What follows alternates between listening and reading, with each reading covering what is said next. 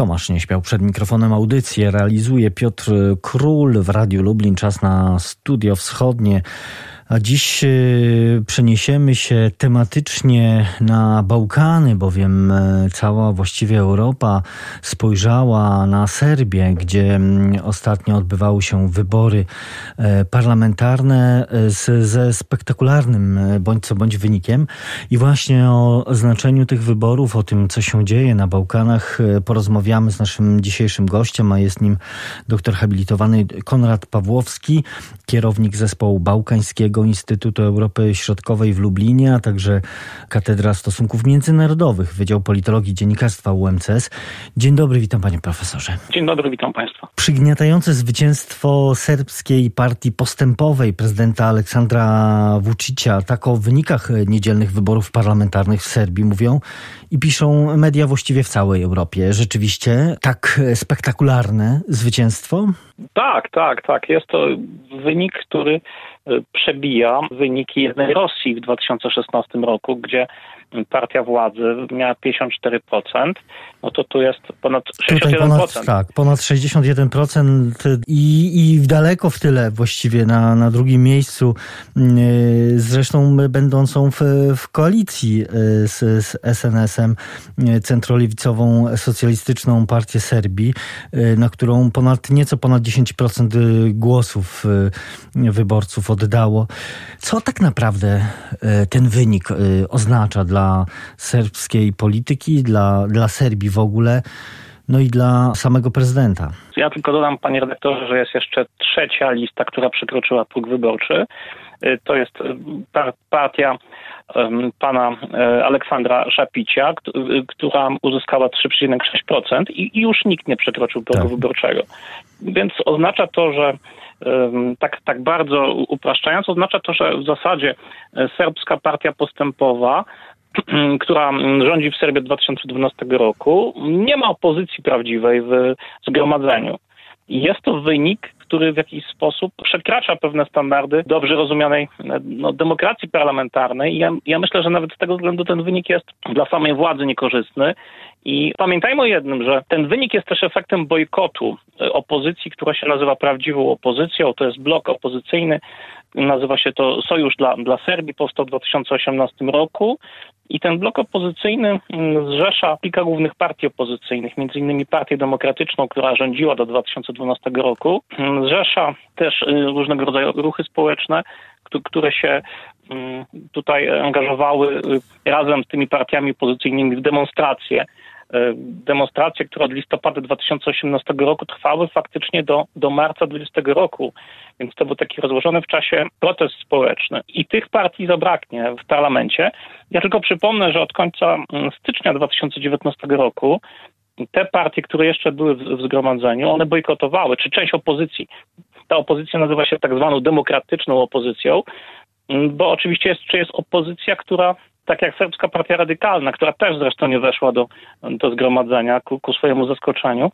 Jest to opozycja, która w wielu aspektach była życzliwa Serbskiej Partii Postępowej, biorąc pod uwagę relacje między głównymi aktorami, e, liderami tej partii, to, to jest dość, oczywiste, naturalne. Przecież prezydent Vucic sam się wywodzi z Serbskiej Partii Radykalnej. Natomiast ten wynik przede wszystkim oznacza, że tak naprawdę to duża odpowiedzialność tak głęboka koncentracja władzy, jeśli chodzi o serbską partię postępową, jest dla tej partii dużym wyzwaniem, bo oczywiście będzie koalicja z SPS-em, e, no ale mm, to, to mimo wszystko jednak nie, nie zwolni od odpowiedzialności za politykę, za pracę zgromadzenia także, no nie, nie zwolni głównej partii. Bo kiedy partii mówimy, ja tylko wejdę w słowo, że kiedy mówimy o y, parlamencie serbskim, no to tam jest jednoizbowe zgromadzenie narodowe i teraz Serbowie wybierali 250 deputowanych właśnie na czteroletnią kadencję. Tak dla porządku jeszcze dodam. Tak, tak, oczywiście. No i, I ta y, serbska partia postępowa będzie miała około 190 mandatów y, w tym, w tym zgromadzeniu 250-osobowym. Natomiast y, tam jeszcze wejdą, wejdą przedstawicieli partii mniejszościowych, które muszą po prostu wejść z ustawy. Około 17 mandatów zdobyły razem te, te partie, mniejszość, mniejszość albańska, bośniacka i węgierska. Więc no, tak, taki skład parlamentu wydaje mi się także zaskoczeniem dla, dla wielu analityków serbskich. Zresztą sam, sam prezydent Vucic mówił o tym, że, że właściwie e, aż tak dobry wynik, właściwie chyba on sam nawet się nie spodziewał aż tak dobrego rezultatu. I ja myślę, że on się w ogóle obawiał tego rezultatu właśnie w sytuacji bojkotu wyborów przez opozycję, ponieważ opozycja celowała tutaj w delegitymizację nowej władzy. I tutaj w, w, lutym 2020 roku obniżono próg wyborczy z 5 do 3%, po to właśnie, żeby załapały się na, na te wolne miejsca, które opozycja miała zamiar no, nie obsadzić w wyniku bojkotu. No tutaj prezydent liczył na to, że w, to, w te miejsca wejdą mniejsze partie, które do tej pory nie miały szansy na, na obecność w, w zgromadzeniu, no po to, żeby taka formalno-prawna perspektywa pluralizmu politycznego została zachowana.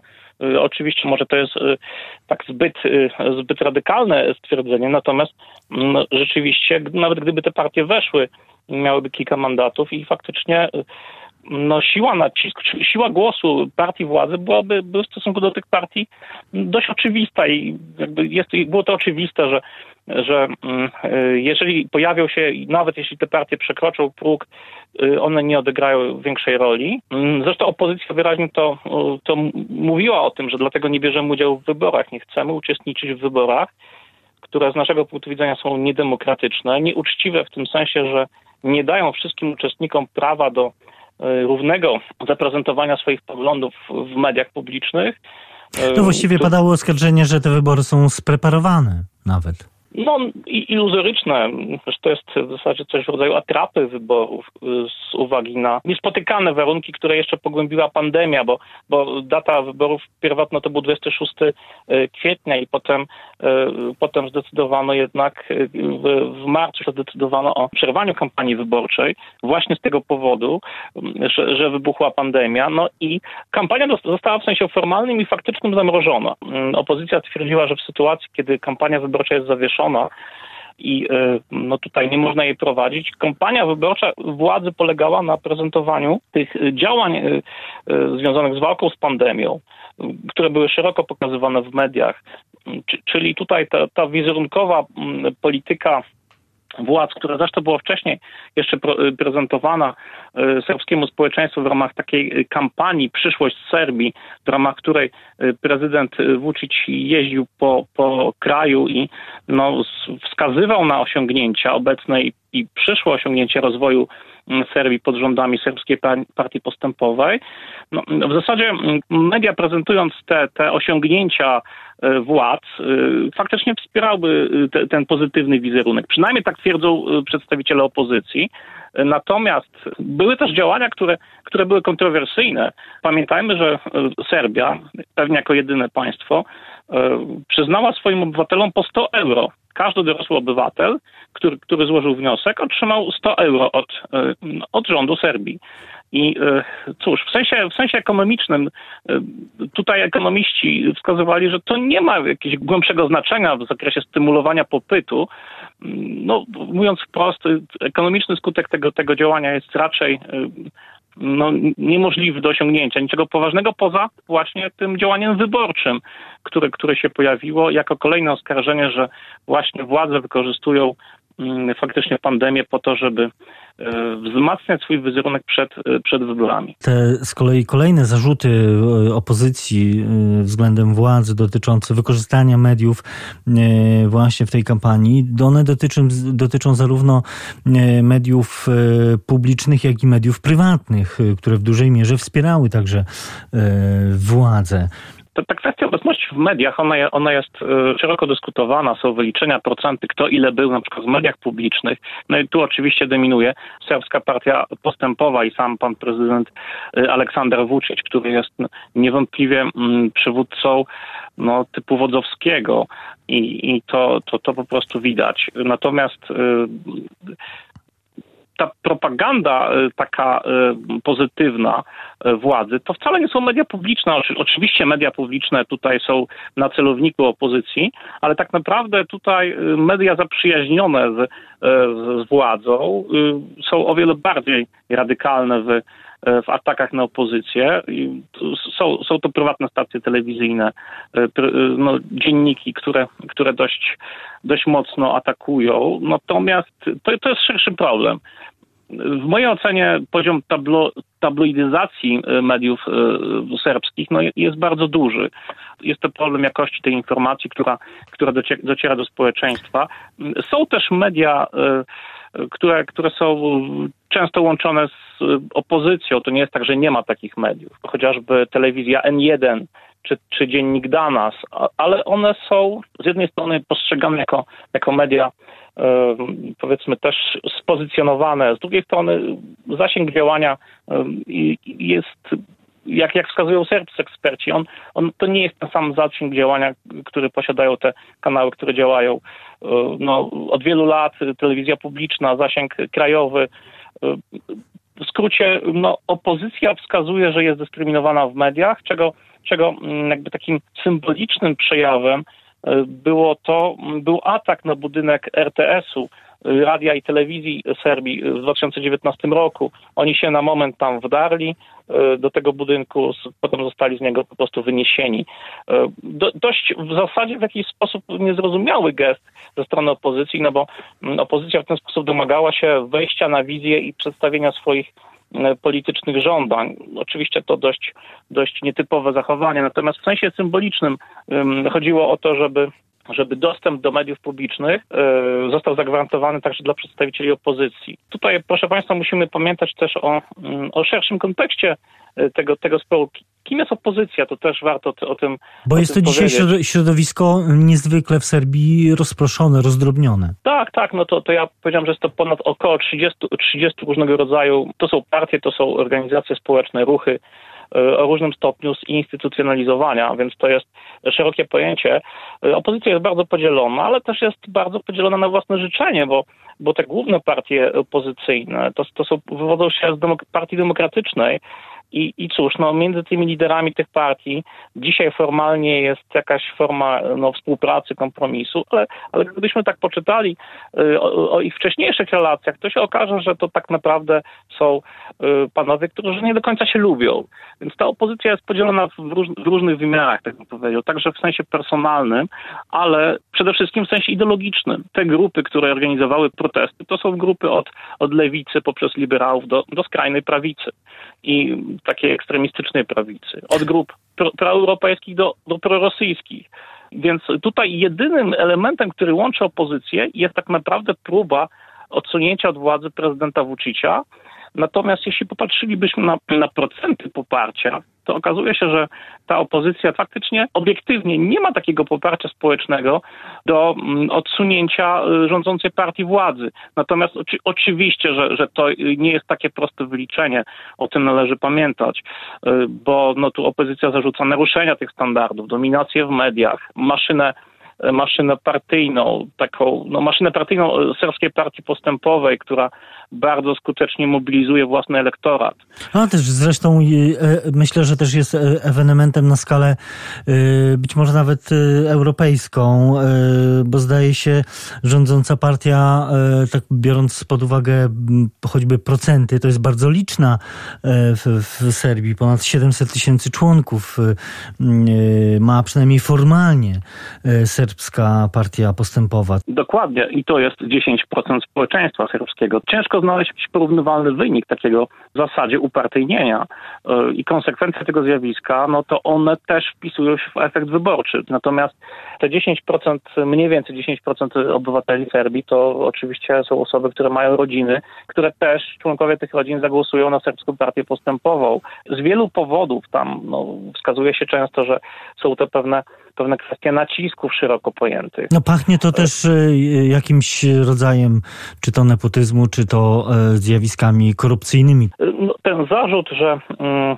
partia przejęła państwo, że w zasadzie życie ekonomiczne, sukces zawodowy e, w dużym stopniu uzależniony jest od pozytywnych relacji z partią postępową. To jest oczywiście bardzo poważny zarzut. Natomiast on jest, no, on jest oczywiście wysuwany przez przedstawicieli opozycji, ale no, ten, ten zarzut w jakimś sensie no, znajduje potwierdzenie w rzeczywistości. Ja tylko powiem, że w niedzielę w czasie wyborów no, zaobserwowano przypadki no, kupowania głosów przed lokalami wyborczymi, czy też sytuacje, kiedy to mm, aktywiści Serbskiej Partii Postępowej lub sympatycy tej partii chodzili, chodzili po, po domach i po prostu dzwonili do, do obywateli Serbii, wskazując, że nie byli jeszcze na głosowaniu, czy zachęcali ich do udziału w, głosowaniu. To są bardzo poważne e, naruszenia standardów demokracji. trudno je w ogóle w jakikolwiek sposób wytłumaczyć, e, bo to może być zachęta, ale też może być e, pewnego rodzaju szantaż. I to, i to są zjawiska, które z przykrością powiem, no, nie wpisują się w demokratyczne standardy, i raczej mm, perspektywą odniesienia mm, są standardy białoruskie, rosyjskie. To jest niestety ten kierunek. Ja myślę, że to zwycięstwo tak daleko idące y, Serbskiej Partii Postępowej także y, w jakimś sensie jest, znaczy jest konsekwencją tych, tych wydarzeń, natomiast y, w tym sensie jest niebezpieczne bo to jest, bo to jest, tak jak powiedzieliśmy, prawdopodobnie zbyt duża odpowiedzialność. Ja, ja osobiście uważam, że prezydent Vucic y, nie spodziewał się aż takiej dominacji y, i, i, i to może być dla niego w perspektywie szczególnie problem, bo tam za moment już czekają problemy do rozwiązania, problem chociażby Kosowa. I właśnie o tych, y, myślę, problemach będziemy rozmawiać w dalszej części naszego programu. Tutaj postawimy przecinek. Ja przypomnę, naszym gościem dzisiaj jest doktor habilitowany Konrad Pawłowski, E, z szef e, zespołu bałkańskiego Instytutu Europy Środkowej w Lublinie i Katedra Stosunków Międzynarodowych Wydziału Politologii Dziennikarstwa UMCS i do naszej rozmowy wracamy za kilka chwil. W studiu wschodnim wracamy do rozmowy z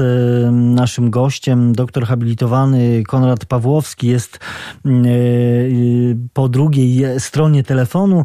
Rozmawiamy o konsekwencjach e, wyborów parlamentarnych e, w Serbii i sytuacji politycznej w tym kraju. Jeszcze chciałbym do, do tego dodać, do tego, o czym mówiliśmy w pierwszej części, mm, bo pan profesor powiedział o, o takim wodzowskim stylu zarządzania, który prezentuje prezydent Vucic, dlaczego on jest tak popularny mm, z jednej strony w Serbii, y, z drugiej strony mimo tych oskarżeń o łamanie standardów y, demokratycznych, on paradoksalnie też jest ceniony w Europie. Dlaczego? Jak to się dzieje? Bardzo ciekawe pytanie.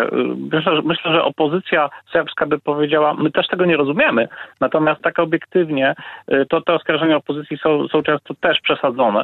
Przede wszystkim prezydent Vucic rzeczywiście, chociaż opozycja i nie tylko odmawia mu charyzmy.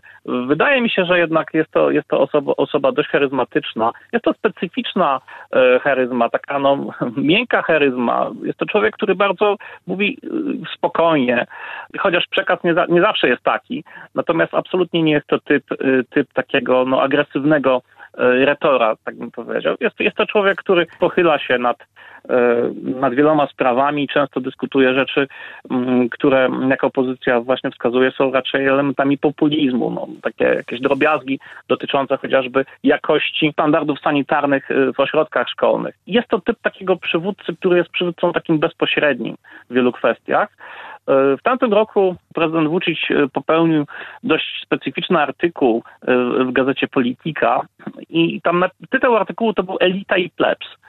On, on wzburzył e, duże, duży odzew w serbskim społeczeństwie, ponieważ prezydent stwierdził, że taka zakłamana elita, tak można by to było przetłumaczyć, która jest oderwana od potrzeb zwykłego człowieka, e, no to jest opozycja. Natomiast zwykły człowiek rozumie sprawy troszeczkę bardziej prosto i, i tak jak prezydent w tym sensie, że to, jest prezydent zwykłych ludzi. Ta retoryka E, połączona także no, z obiektywną, e, po pierwsze z obiektywną poprawą sytuacji ekonomicznej. Oczywiście znowu pojawiają się elementy, że to jest żonglowanie wskaźnikami, ale obiektywnie Serbia ma wzrost gospodarczy w regionie. Zresztą o tym e, takim sukcesie mówił, czy właściwie pisał na, na Twitterze szef Europejskiej Partii Ludowej, były e, szef Rady Unii Europejskiej e, Polak, Donald Tusk. On mówił o sukcesie gospodarczym i silnym przywództwie. Zresztą też tak, tak, niektórzy tak. go za to skrytykowali, za ten wpis. No tutaj prezydent Vucic jest w, dobrej, w dobrych stosunkach z panią Angelą Merkel i to wyraźnie jest podkreślane. Cóż, on, on prowadzi politykę międzynarodową proeuropejską. Może to nie zawsze widać z punktu widzenia mm, niektórych wypowiedzi w kraju, ale zdecydowanie jest to polityk, który konsekwentnie realizuje tą agendę europejską. Bo Prezydent Vucic doskonale wie, jakie są procenty wymiany handlowej Serbii z, z, z, Unią Europejską i oczywiście Unia Europejska jest najważniejszym partnerem y, dla Serbii. Natomiast y, on jest politykiem, który od pewnego czasu, przynajmniej od dwóch lat, mówi o potrzebie rozwiązania problemu Kosowa, co opozycja mu zarzuca, że no, na tej zasadzie, że Vucic obiecał Zachodowi, że rozwiąże problem Kosowa, więc z tego względu ma poparcie Zachodu. Zachód przymyka oczy na nie po raz pierwszy na e, poziom demokracji w Serbii. E, to zresztą przypomina trochę czasy Miloszewicza to, to, tak w, te, w, tym sensie tego, tego zjawiska. No, Zachód przymyka oczy po to, żeby e, prezydent Vucic faktycznie uznał nieuniknione bo problem Kosowa na serbskiej scenie politycznej jest totalnie traumatycznym problemem. Natomiast Vucic jako jedyny ma taką siłę polityczną i obiektywnie też, bo ja tego nie podkreśliłem, ma obiektywne poparcie społeczne. Y, ten typ wodowski, który się podoba, y, jednak poprawa sytuacji ekonomicznej, medialna wizja no, inwestycji, które, które się tak w Serbii pojawiają i często są podkreślane, że to jest efekt działania prezydenta, partii, partii władzy, przyciąganie inwestycji, rozwój, rozwój państwa, perspektywy miejsc pracy. To, to wszystko połączone w, w całość powoduje, że obiektywnie przed wyborami były były różnego rodzaju e, e, ankiety. Partia, partia władzy ma poparcie około 60% obywateli. Oczywiście krytycy, krytycy stwierdzają, no bo takie jest społeczeństwo serbskie, bo to jest społeczeństwo, które w jakiś sposób wyraża tęsknotę za autorytaryzmem, czy jakąś taką formą silnego przywództwa. Więc y, tutaj może należałoby szukać... Jak zresztą e, e, opublikował w takim raporcie, e, który ukazał się, zdaje się w kwietniu, raport organizacji Freedom House, Serbia została nazwana, czy umieszczona wśród reżimów hybrydowych. Tak, tak zostało to określone, czyli władza tam opiera się na, na autorytaryzmie i, i, i z drugiej, z jednej strony właśnie nie mogą być uzna, uważane za demokratyczne, ale jednak te, z drugiej strony ta aktywna polityka proeuropejska i te dążenia do integracji z Unią Europejską też są zauważalne. Stąd, stąd pewnie ten, to takie określenie, ale ono, ono chyba oddaje rzeczywiście dużo, dużo prawdy o, o sytuacji politycznej i międzynarodowej tego kraju. Ja, ja myślę, że mm, w porównaniu, czy w porównaniu do, do, do sytuacji na Białorusi na przykład, e, to jest miękki autorytaryzm. To w zasadzie jest taki specyficzny bałkański typ takiego autokratyzmu w zasadzie, takiej wersji soft, ale to też podkreślmy, że to nie jest jeden prezydent Vucic. To większość bałkańskich przywódców politycznych ma ten taki typ silnego przywódcy i part, partii władzy i yy, no, to, jest, yy, to jest pewien standard. Być może to jest po prostu kwestia kultury politycznej, trochę innej niż ta powiedzmy zachodnioeuropejska. Natomiast yy, chciałbym tylko powiedzieć, że, że dlaczego to poparcie prezydenta Vucicia wynika także z tego, że nawet jeśli te zarzuty dotyczące jakości demokracji w Serbii, e, no, one są znane na Zachodzie. E, myślę, myślę, że teraz, e, po tych wyborach zresztą tutaj być może większa fala krytyki się pojawi. Natomiast prezydent Vucic jest racjonalnym politykiem w polityce zagranicznej. On pokazuje to, ten kierunek Unia Europejska, członkostwo, to jest nasz cel. Trzeba się dogadać w sprawie Kosowa. Proponuje ten podział tego Kosowa. To oczywiście to nigdy nie zostało precyzyjnie wyjaśnione, co to miałoby być. On nie mówi wprost o podziale, tylko o rozgraniczeniu. No ale to jest jednak jeden polityk, który z uwagi na ten potencjał, e, który ma, po prostu potrafiłby to przeprowadzić. Bo opozycja nie oferuje pod tym względem niczego ciekawego e, dla, e, dla zachodnich interesów, powiedzmy tak w skrócie, ponieważ opozycja dzisiaj, no, chyba starając się odróżnić też być może na siłę, faktycznie mm, wskazuje, że prezydent bez konsultacji z narodem chce, chce uznać niepodległość Kosowa.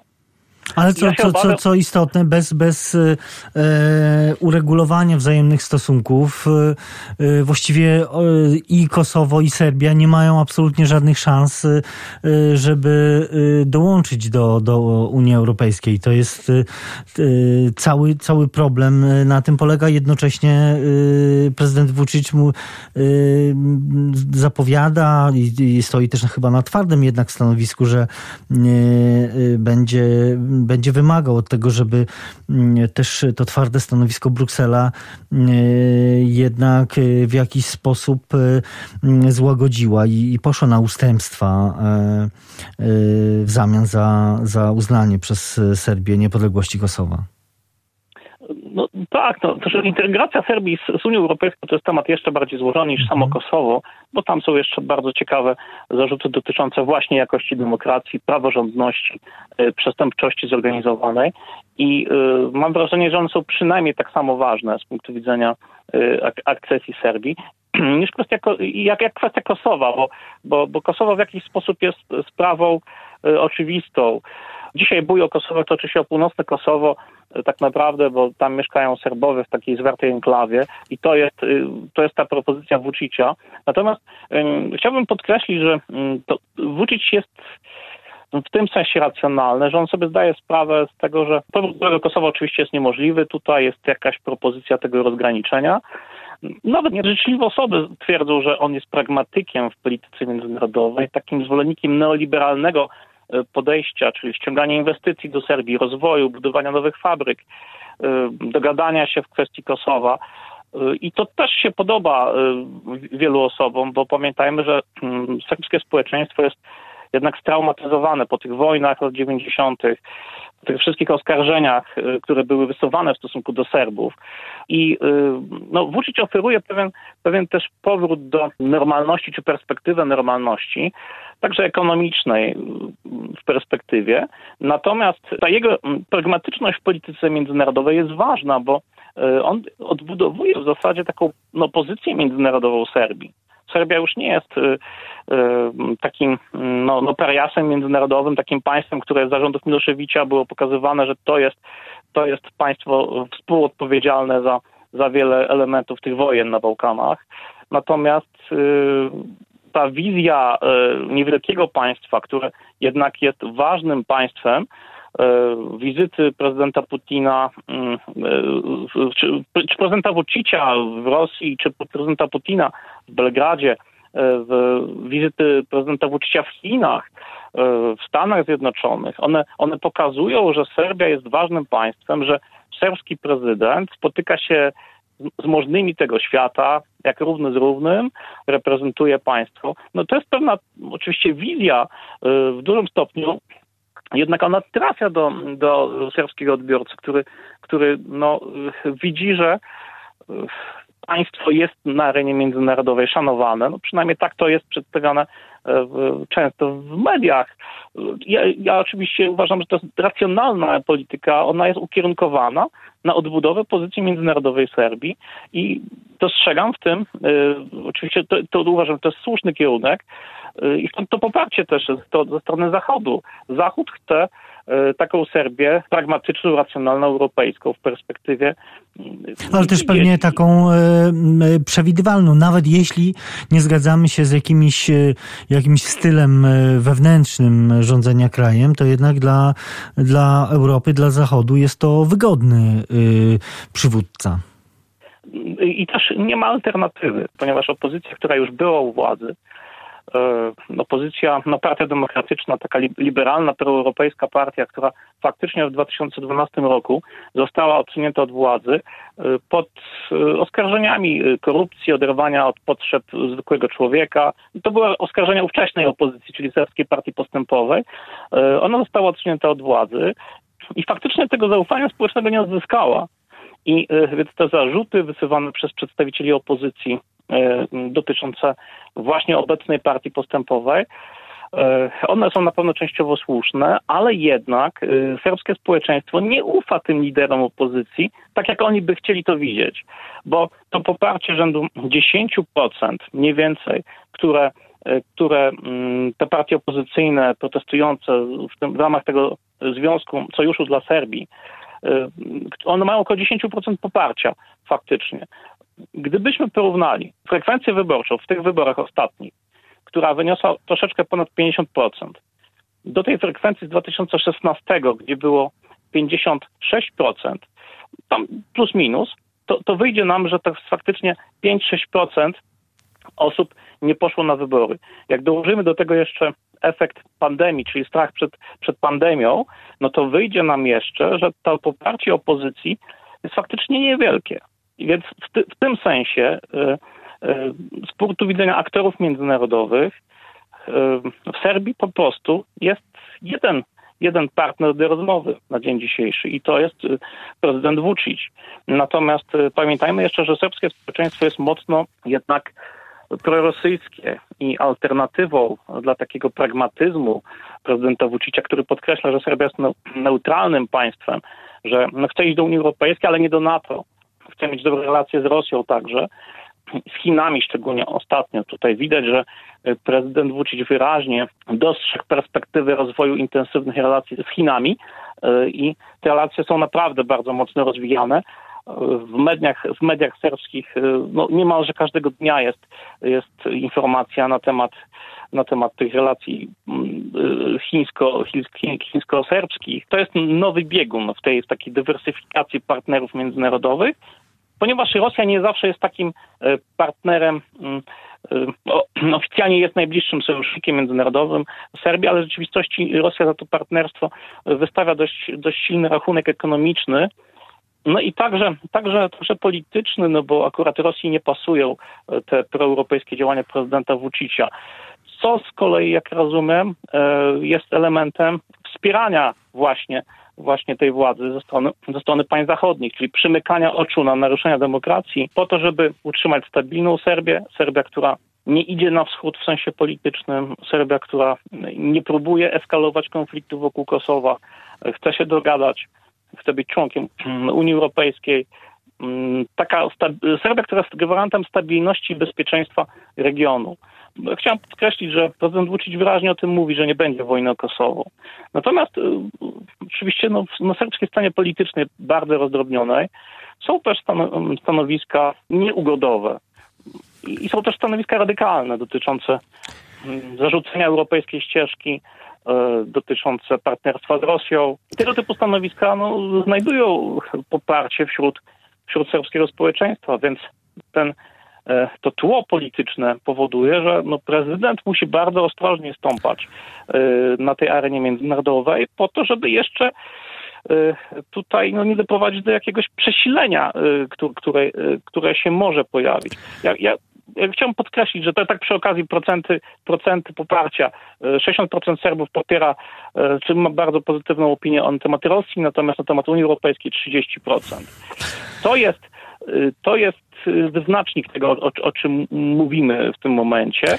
Natomiast te wybory pokazują jedną rzecz, że ta partia władzy będzie podwójnie odpowiedzialna, bo, bo nie ma opozycji w tym momencie, nie ma E, e, nie ma na kogo zwalić odpowiedzialności w zasadzie. I to bez wątpienia y, będzie jedno z największych wyzwań, paradoksalnie, e, po, po niespotykanym wręcz sukcesie ugrupowania prezydenta Vucicia. Czy czy prezydent Vucic i jego e, sojusznicy wykorzystają ten czas? Czy rzeczywiście będą potrafili zachować ten balans e, między polityką wewnętrzną, twardym, e, wodzowskim e, zarządzaniem państwem, a, a tymi interesami międzynarodowymi? To oczywiście kwestia przyszłości, najbliższe miesiące, pewnie i, i, i lata, także pokażą, czy to się uda zrobić zrobić i będziemy do tego, mam nadzieję, jeszcze tematu wracać. Musimy kończyć. Bardzo dziękuję za garść komentarza i analizy dotyczącej sytuacji w Serbii, sytuacji po wyborach parlamentarnych w tym kraju. Doktor habilitowany Konrad Pawłowski, kierownik zespołu bałkańskiego Instytutu Europy Środkowej w Lublinie, a także pracownik Katedry Stosunków Międzynarodowych Wydziału Politologii Dziennikarstwa UMCS. Był gościem Studia Wschodniego. Panie profesorze, jeszcze raz bardzo dziękuję za rozmowę. Dziękuję bardzo. Dziękuję Państwu. To wszystko w naszym programie na dzisiaj. Za uwagę dziękuję Tomasz Nieśpiał i Piotr Król. Studio Wschodnie wraca na antenę Radia Lublin za tydzień. Do usłyszenia w następną niedzielę po godzinie 14.